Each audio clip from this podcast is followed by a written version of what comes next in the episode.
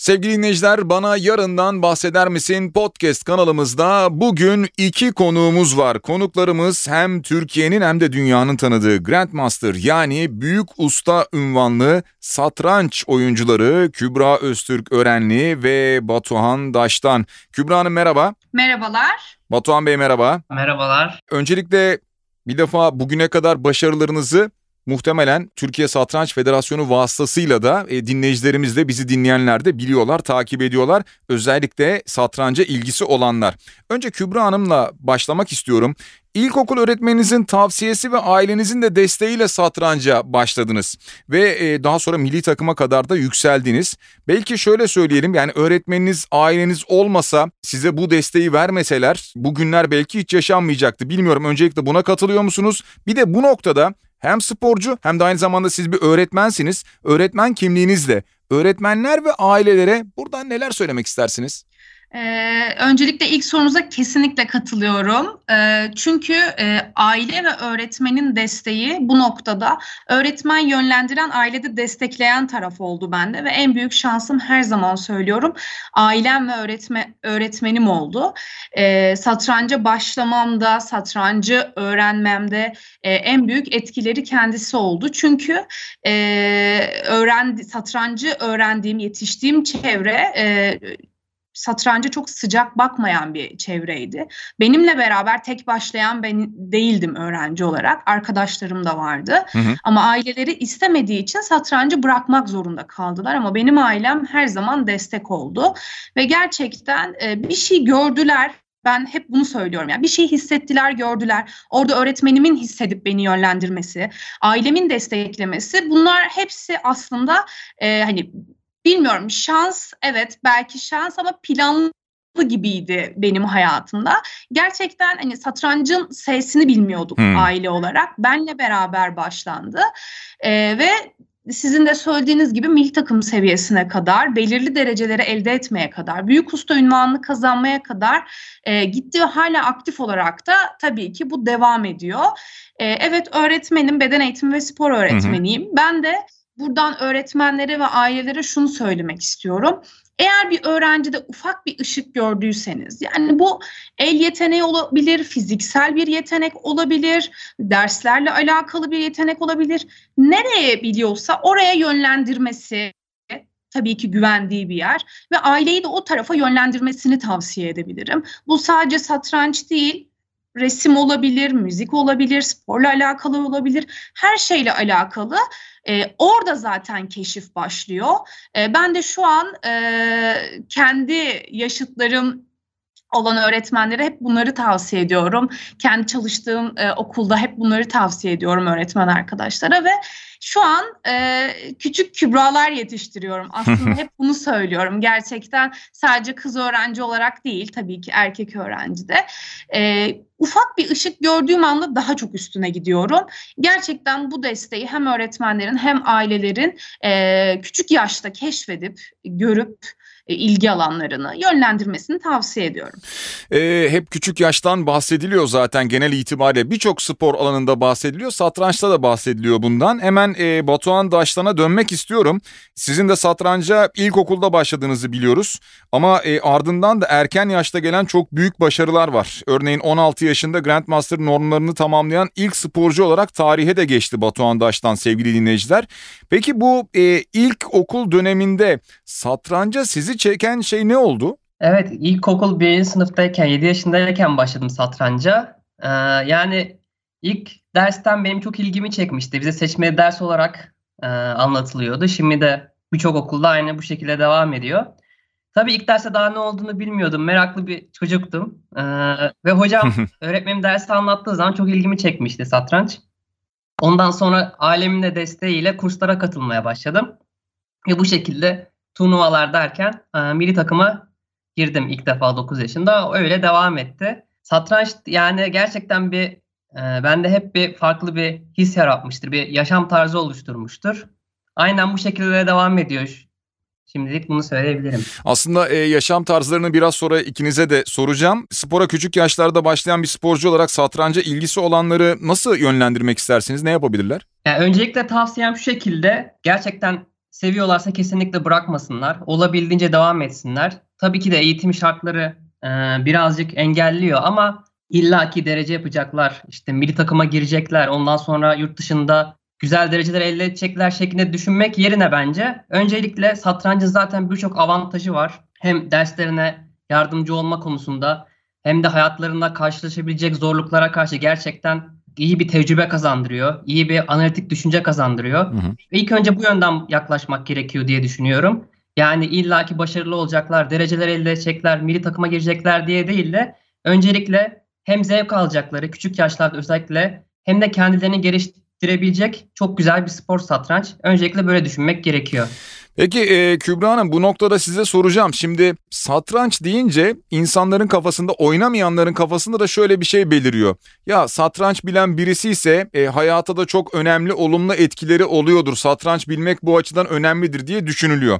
Bu ne kadar doğru? Satrancın e, günlük hayatınıza veya sizin mesleğinizle alakalı e, eğitiminize, eğitim hayatınıza nasıl katkıları ve etkileri oldu?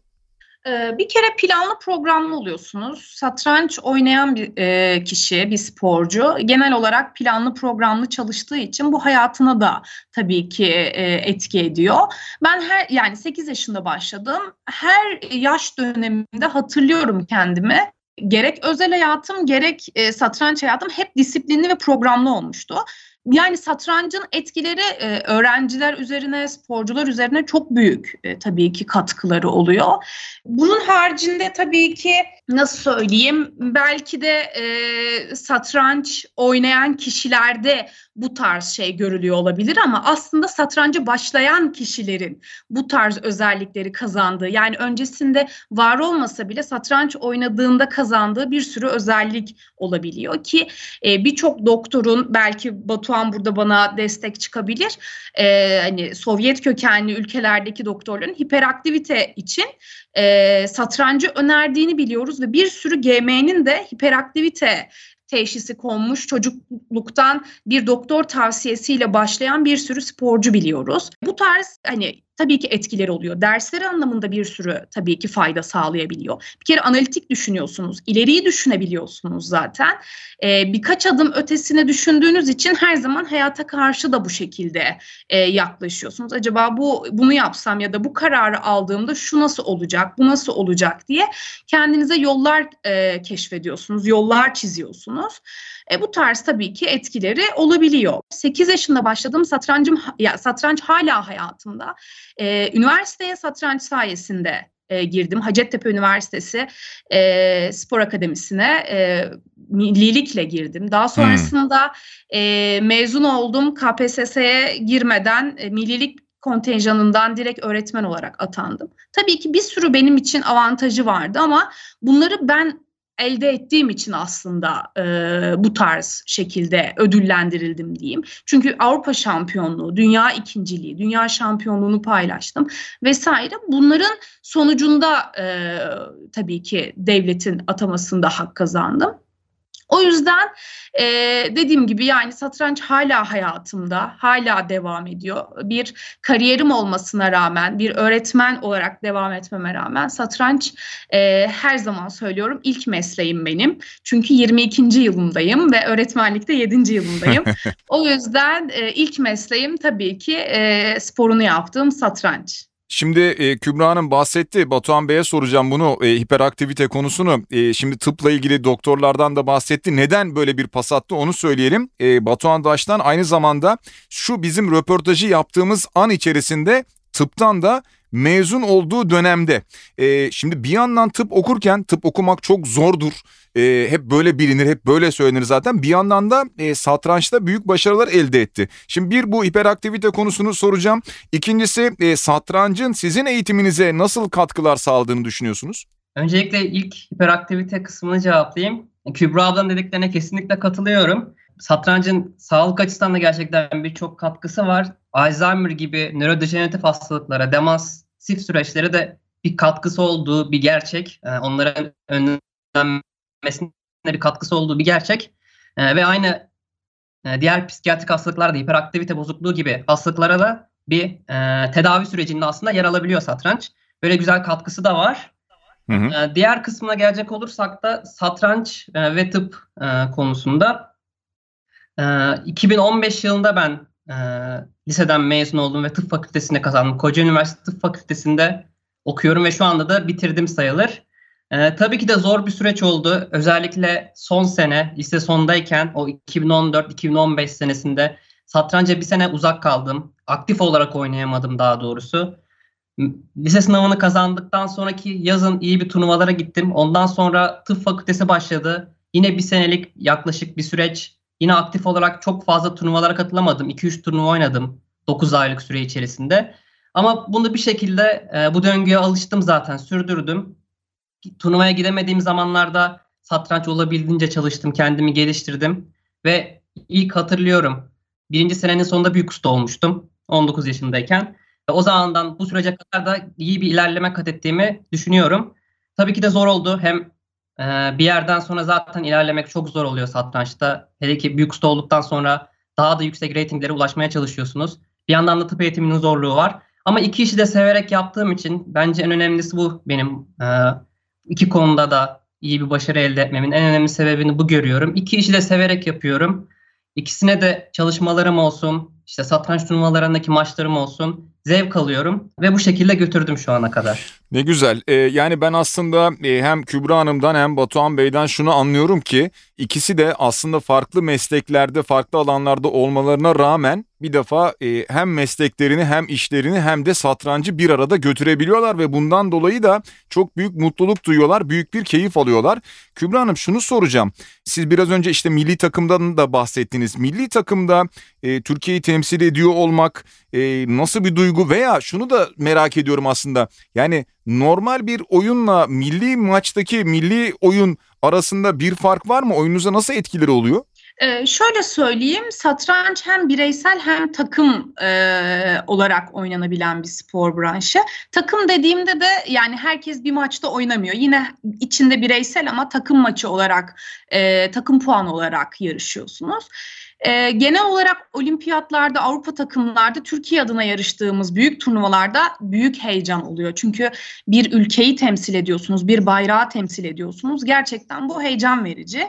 E, ve gerçekten satranç sporcularının bunu yaşamalarını tavsiye de ederim ve altyapıdan da bu anlamda yetiştirmeye de çalışıyorum bizlerden sonra gelecek e, genç kızlar için.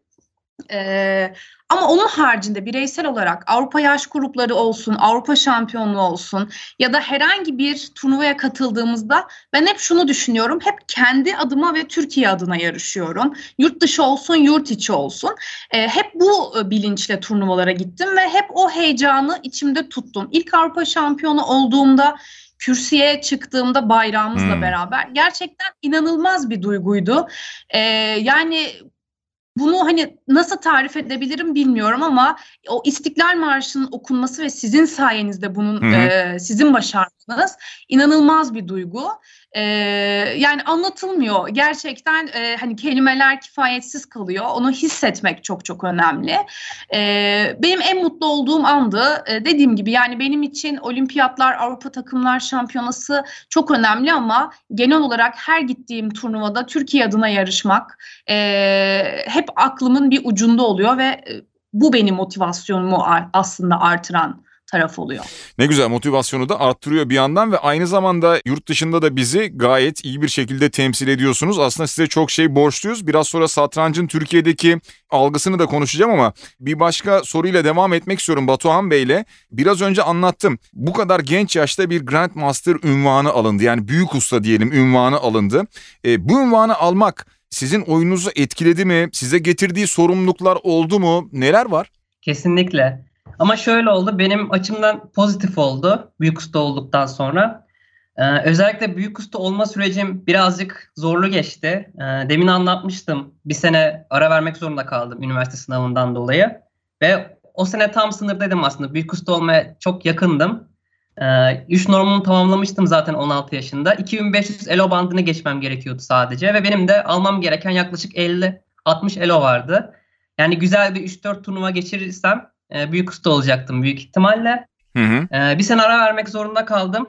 Birinci sınıftayken de ara ara birkaç turnuvaya gitme fırsatım oldu. O turnuvaları da güzel geçirdim ve o birinci sınıfın yazındayken 2016 yazında artık 20 elo kalmıştı büyük usta olmama. Çok yakındım. Hı hı. Tabii o dönem çok stresli geçmişti. Yani oyun gücü olarak kendimi çok güçlü hissediyordum. Fazlasıyla hak ettiğimi düşünüyordum.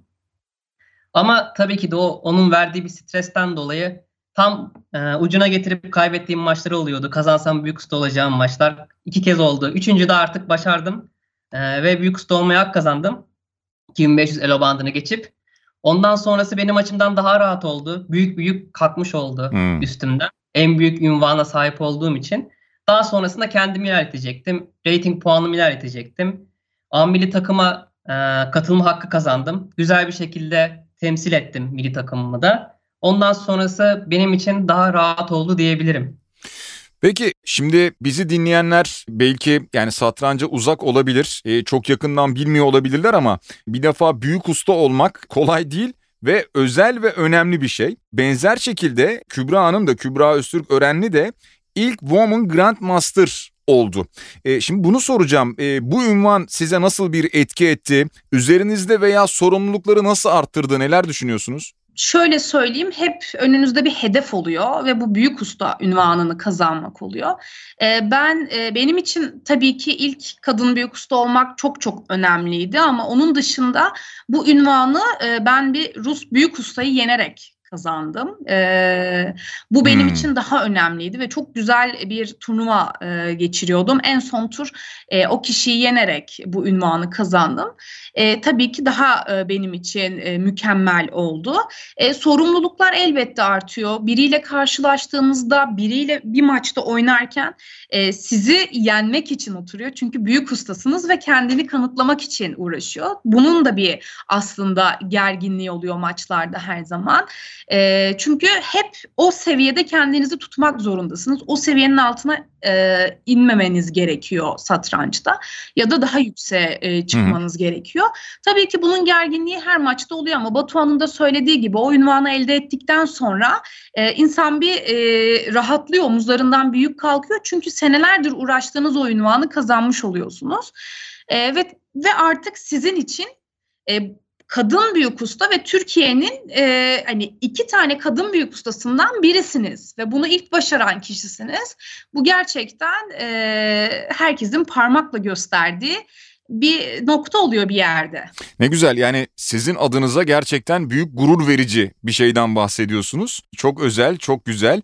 Şimdi Grandmaster gibi özel maçların atmosferini de soracağım ben. E, bunu da Batuhan Bey'e sorayım. Diğer maçlarla kıyasladığınızda buradaki psikoloji, oyunun üzerine yansımaları neler oluyor?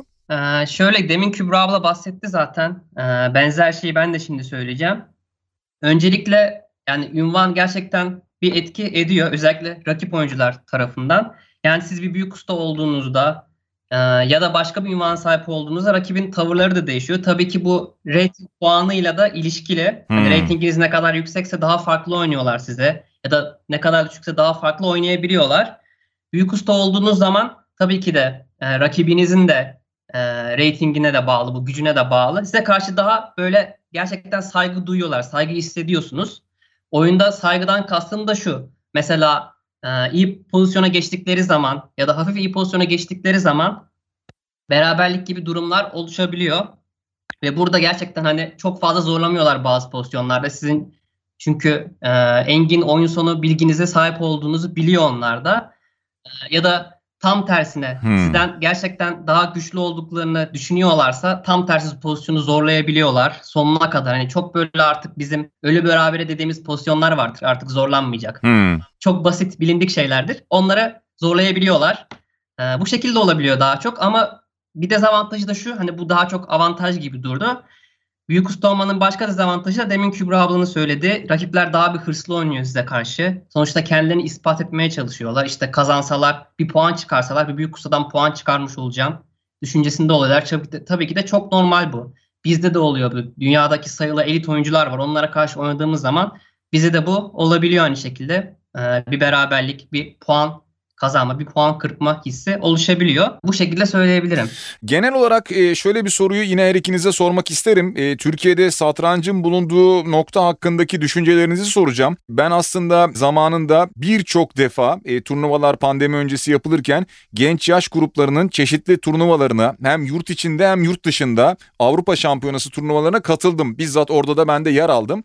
Ki gençlerin ne kadar çok ilgi gösterdiğini anladım. Ne kadar çok hassas olduklarını bu konuda da anladım. Ama daha fazla kitlelere ulaştırabilmek adına, satrancın gelişimi adına neler yapılabilir Kübra Hanım? Ee, öncelikli olarak bir e, burada şunu söylemek isterim. E, 15 yıl önce yaklaşık 15 yıl önce İş Bankası'nın sponsorluğuyla satranç gerçekten e, pik bir noktaya çıktı. Okullarda seçmeli ders olması, İş Bankası'nın okullarda satranç sınıfı açması bu noktada satrancın e, ilkokul seviyesine kadar inmesine hatta anaokulları seviyesine kadar inmesine e, fayda sağladı ve artık okullarda seçmeli ders olmasından dolayı öğretmenlerimiz e, çocuklara e, satrancı öğretiyor ve artık okulda bunun altyapısını alıp kendisini geliştirmek isteyenler kulüplere ya da özel hocalara yönleniyor. Bu noktada gerçekten e, bir 15 yıl öncesi satranç e, Türkiye satrancına baktığımızda ve e, şimdiki zamana baktığımızda gerçekten çok çok büyük fark var. Elde edilen dereceler, elde edilen ünvanlar, yapılan turnuvalar gerçekten bunu zaten ispatlıyor ve kendini gösteriyor. Bu noktada gerçekten iyi bir noktada olduğumuzu düşünüyorum. E, bence daha da e, iyi olması gerekiyor tabii ki.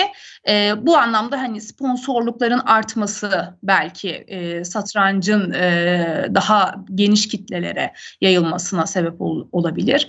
E, biliyorsunuz reklamlarda çıkıyor artık satrancı. Ben ilk başladığımda pek kimse bilmezdi. İşte taşlarla oynanıyor şöyle böyle. Hmm. Ama şu an artık taşların ismini söyler e, şekilde işte turnuvalar olmasını ya da işte yurt dışına gidilmesi, eğitimin alınabileceği, satranç eğitiminin alınabileceğini biliyor artık herkes. Bu bile bence Türkiye'de e, bir büyümenin e, göstergesi olduğunu düşünüyorum. Ama tabii ki daha geniş kitlelere e, yayılmamız gerekiyor. Sizin de söylediğiniz gibi yaş gruplarımız çok büyük oluyor ve çok e, da katılım oluyor. E, genç nesil satrancı çok çok seviyor. Ben de bu pandemi sürecinde online olarak eğitim verdiğim için beden eğitiminde hem egzersiz hem satranç eğitimi verdim çocuklara. Gerçekten inanılmaz seviyorlar. Ben kendi dönemimde düşünüyorum. İlkokul ikinci sınıfta ben bilmiyordum ama şu an okul öncesinde çocuklar artık öğrenip bilerek geliyorlar. Bu gerçekten ümit vaat edici bir durum diye düşünüyorum. Evet e, sizin de söylediğiniz gibi bu noktada e, Türkiye Satranç Federasyonu'nun da çalışmaları çok değerli. E, destek olan sponsorların çalışmaları da işte Türkiye İş Bankası gibi sponsorların çalışmaları da katkıları da çok değerli oluyor. E, bir defa tabana yaymaya başladı. Türkiye'nin dört bir yanına e, satranç sınıflarını yaymaya başladı bu çalışmalar. Batuhan Bey e, aynı soruyu size de yönlendirsem e, satrancın gelişimi daha büyük kitlelere ulaşması için sizin önerileriniz ne olur? Yani bence şu anda gayet güzel gidiyor. Hani gün geçtikçe e, satrancın daha çok e, kitlelere yayıldığını görüyorum ben de. Benim zamanımda da söylediğim gibi seçmeye ders olarak biz zaten başlamıştık. Şu anda aynı şekilde devam ediyor. İlkokul birinci sınıftan itibaren birçok okulda satranç öğretiliyor, anlatılıyor. Ve ilgisi olan çocuklar da kurslara, turnuvalara yönlendiriliyor. Ee, bunu daha belki nasıl daha geniş kitlere yayılabiliriz onu düşünmemiz gerekiyor. Belki daha küçük yaşlardan itibaren başlatabiliriz. Çünkü 7 yaş bile şu an günümüzde pek aslında genç bir yaş değil aslında. Daha küçük yaşlarda yani üçlü dörtlü yaşlar bile e, söyleniyor Rusya'da o yaşlarda başlatılıyor ama o biraz abartı olabilir. E, en azından bir beşli altılı yaşlarda başlatılması daha da yani anaokulunda, kreşte başlatılması daha da belki faydalı olabilir. Çünkü gerçekten e, yaş küçüldükçe insan beyni de öğrenmeye daha çok açık oluyor hani küçük çocukların ezber konusunda daha iyi olduğunu söyleyebiliriz. İnsan beyni de gitgide yaşlanıyor ve daha küçük yaşlarda gerçekten daha büyük katkısı olacağını satrancın düşünüyorum ben. Ee, ama onun dışında gerçekten iyi bir ilerleme kaydediyoruz. Ee, umudumuz tabii ki de e, geniş kitlere yaymanın yanında iyi dereceler de elde etmek yurt dışındaki turnuvalarda. Son zamanlarda e, güzel dereceler elde ettik. Olimpiyat dereceleri, Dünya Takımlar Satranç Şampiyonası'nda yine dereceler. Onları daha da arttırmamız gerekiyor. Ee, bu şekilde olursa çok güzel ilerleyeceğini düşünüyorum. Peki her ikinize de şunu yine soracağım merak ettiğim için. Ee, daha çok böyle hep öğrenme yaşından bahsedilir. İşte 7 yaş belki o yetmedi tamam 3-4 yaş falan bunları konuşuyoruz da. Bizi şu anda dinleyen diyelim ki yaşı işte 35, 40, 50 neyse e, birileri diyorlar ki ya biz de şunu bir öğrensek. Yani bu yaştan itibaren bu öğrenilemez mi? E, Kübra Hanım ne dersiniz? Tabii ki öğrenilebilir. Çok güzel de örnekler var 20 yaşından sonra üniversitede tanışan e, bir sürü kişi var. Biz aslında satrancı 7'den 70'e herkesin oynayabileceği bir spor branşı olarak tanımlıyoruz. Ama tabii ki profesyonellik isteniyorsa yaş biraz daha küçülüyor. Yani e, ağaç yaşken eğilir mantığıyla hmm. düşünmek gerekiyor. 4-5 yaş çünkü altyapıyı evet e, 4 yaş belki hani algı açısından biraz daha oyun olarak başlanıyor ama 5 yaştan sonra 6 yaştan sonra artık lisanslı sporcu olup turnuvalara katılabiliyorsunuz. 5 yaşında 6 yaşında bu deneyimi kazanmak var. Bir de 20 yaşından ya da 30 yaşından sonra kazanmak var. Ee, yani bir 20 yıllık bir tecrübe olacak belki ya da 15 Tabii. yıllık bir tecrübe olacak o yaşına gelene kadar. O yüzden profesyonellik isteniliyorsa eğer, milli takım seviyesine kadar yükselilmek istiyor isteniliyorsa eğer tabii ki erken yaş. Ama dediğim gibi 60 yaşında bir insan da tabii ki başlayabilir, öğrenebilir. E, 30 yaşında bir insanda ya da üniversitede belki hiç ilkokulda, lisede tanışmamış ama üniversitenin bir e, etkinlik programında ya da başka bir şeyde e, karşılaşmış ve çok da örnekler var e, satranç camiasında Türkiye'de de yurt dışında da e, çeşitli ünvanlar kazanan e, dediğim gibi satranç çalıştıktan sonra disiplinli bir şekilde e, elde edilmeyecek hiçbir durum değil ama yine söylüyorum küçük yaşta başlanmanın her spor branşında olduğu gibi satrançta da çok önemli faydaları var. Evet. Az önce Batuhan Bey de söyledi yani üçlü dörtlü yaşlardan olabilir dedi. Ki bu profesyonel olunacaksa tabii yoksa her yaşta evet sizin de söylediğiniz gibi e, herkes öğrenebilir. Kimse önünde engel değil. E, şunu soracağım. E, Batuhan Bey Queen's Gambit'i izlediniz mi? Ee, yani izleyemedim maalesef. Fırsatım olmadı. Yakın zamanda izlemeyi düşünüyorum. Ama part part bazı bölümlerini biliyorum. YouTube'dan takip ettiğim bölümleri var. Ee, özellikle satranç tahtası ile ilgili yani o oynadığım maçların bazı pozisyonlarını takip edebildim. Peki aslında şunu soracaktım ben böyle geceleri yatağa yattığınızda gözünüzün önüne çeşitli oyunlar geliyor mu? Hamleler geliyor mu? Onu merak ediyorum. Yani dizideki gibi yaşanıyor mu hayat? ya o kadar abartılı bir şekilde değil ama şöyle oluyor. Özellikle turnuvalarda, turnuva sırasında her gün hazırlandığınız için rakiplerinize genelde biz açılış hazırlıkları yapıyoruz. Satranç tahtası e, başlangıç pozisyonu belli olduğu için ilk hamleler yaklaşık bir ilk 10 ilk 15 hamle zaten açılış dediğimiz kısım içerisine giriyor ve orada önceden planladığımız hazır olan varyantları sergiliyoruz, hamleleri sergiliyoruz. Ee, öyle bir hazırlığımız oluyor turnuvalarda. Geceleyin de düşünüyoruz tabii ki de. Yani yatmadan önce illa düşündüğüm oluyor. Yarın ne oynasam? İşte hmm. e, e, İtalyan açılışıyla mı başlasam, İspanyol açılışı mı oynasam, farklı bir varyant mı tercih etsem şeklinde oluyor. E, bazen de yine turnuvalardan önce oluyor bu genellikle. Rüyalarıma girdiği oluyor. Özellikle e, şu puanı aldım, şu derece elde hmm. ettim. Hmm. Ya da hamle gördüğüm, pozisyon gördüğümde oluyor gerçekten. Şöyle bir pozisyonla karşı karşıya kalacağım, şu hamle yapacağım, kazanacağım gibi şeyler rüyalarımda gördüğüm oluyor. Peki Kübra Hanım e, siz izlediniz mi bilmiyorum ama gerçeğe ne kadar yakındı? Sizin görüşünüz ne? Ben izledim. E, çok güzel ve profesyonelce yapılmış bir dizi olduğunu düşünüyorum ben. Çünkü çok daha önemli kişilerden destek alınmış, büyük ustalardan destek alınarak tam bir satranççının neler yaşadığı, neler e, atlattığı tabii ki birazcık e, ekstrem olaylar var, birazcık ütopik olaylar var e, ama e, birçok kısmı tabii ki yansıtıyor e, gerçeği diye düşünüyorum. Yani kendi yaşantıma baktığım zaman. Çünkü küçükken hatırlıyorum kendimi. E, taşlar gerçekten o şekilde uçuşuyordu. Çünkü satrancı yeni öğreniyorsunuz, hmm. yeni bir şey keşfediyorsunuz ve e, zihinde soyut bir şekilde gerçekleştiği için e, çok rahat düşünebiliyorsunuz ve gerçekten o şekilde rüyalarıma da girerdi. İşte filler böyle, atlar şöyle falan, açılışta böyle yapmam gerekiyor, nasıl kaybederim? E, gerçekten e, yani tam anlamıyla bence gerçeği yansıtan e, bugüne kadar yapılmış en iyi satranç e, dizi ya da filmleri arasında diyebilirim. Belki birilerinin satranca başlamasına da vesile olmuştur diye tahmin ediyorum ben de. Bu tip organizasyonların, etkinliklerin, filmlerin belki daha çok yapılması gerekir. Sevgili dinleyiciler, ben bugün iki Grandmaster'la yani iki büyük usta ünvanlı satranç oyuncusuyla görüşmekten dolayı gerçekten büyük bir mutluluk duydum. Hem Kübra Öztürk Örenli'ye hem de Batuhan Daştan'a çok teşekkür ediyorum. Bundan sonraki satranç hayatlarında da kendi mesleki hayatlarında da başarılar diliyorum. Tekrar çok teşekkürler katıldığınız için. Biz teşekkür Evet, ederiz. Teşekkür Çok ederiz. sağ olun. Kolay gelsin.